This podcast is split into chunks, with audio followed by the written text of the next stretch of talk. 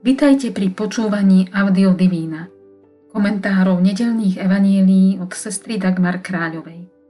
Dnes, na tretiu pôstnu nedeľu v roku C, si vypočujeme úryvok z 13. kapitoly Lukášovho evanielia, verše 1 až 9. Prosme Ducha Svetého, aby sme boli vnímaví na Božie slovo, vyjadrené ľudskými slovami.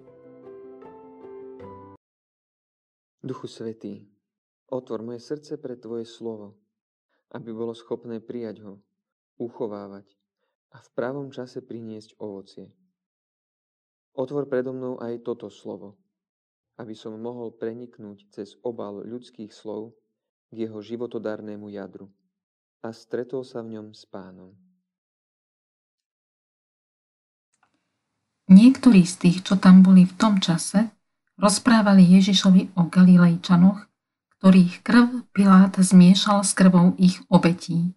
On im povedal, myslíte si, že títo Galilejčania boli väčší hriešníci ako ostatní Galilejčania, keď tak trpeli? Nie, hovorím vám. Ale ak nebudete robiť pokánie, všetci podobne zahyniete. Alebo si myslíte, že tí osemnácti, čo na nich padla väža v Siloe a zabila ich, boli väčší viníci ako ostatní obyvatelia Jeruzalema?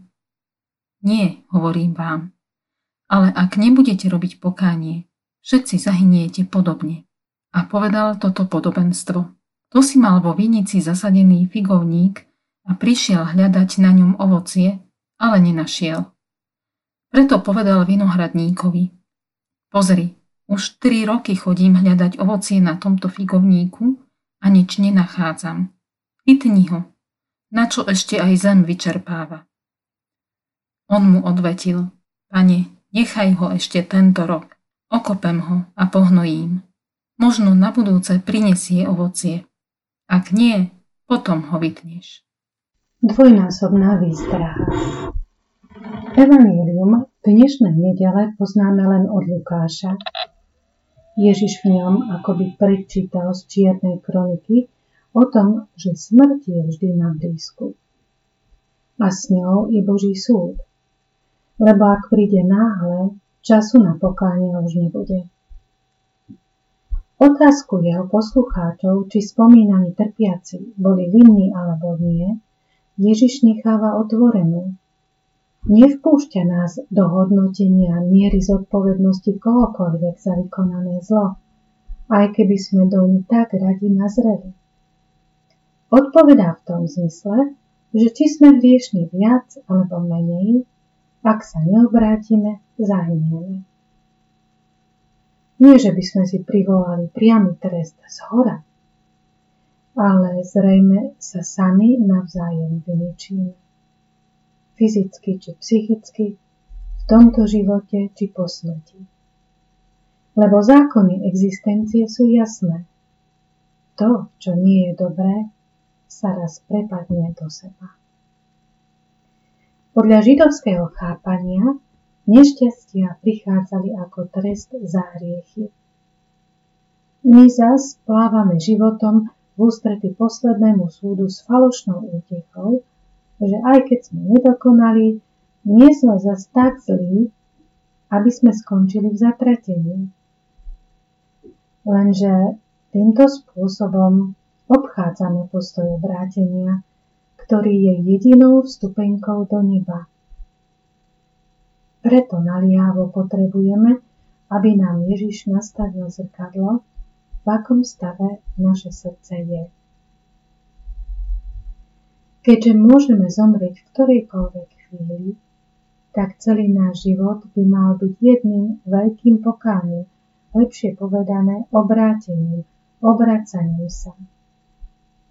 Práve stav obrátenia je tým najživším spojivom človeka s Bohom, lebo obrátenie, ku ktorému nás vyzýva Ježiš, nie je len odvrátením sa od hriechu, ale najmä prijatím Jeho. U Lukáša figovník dostáva ešte rok, aby priniesol ovocie.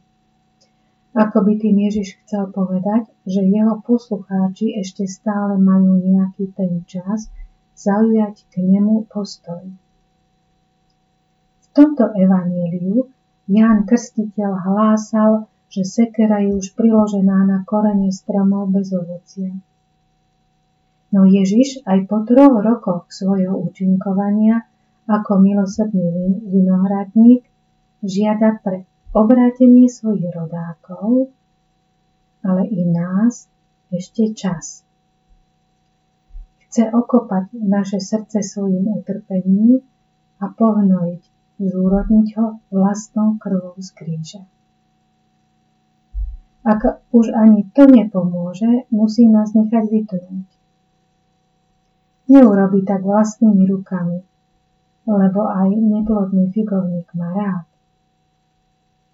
Vytne nás zlo, ktoré sa rozmnoží vďaka našej pasivite.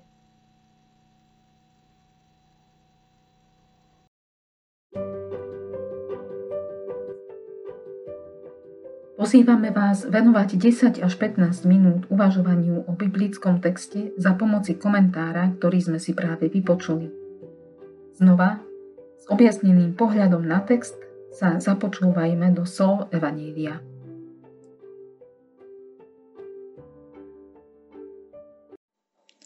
Niektorí z tých, čo tam boli v tom čase, rozprávali Ježišovi o Galilejčanoch, ktorých krv Pilát zmiešal s krvou ich obetí.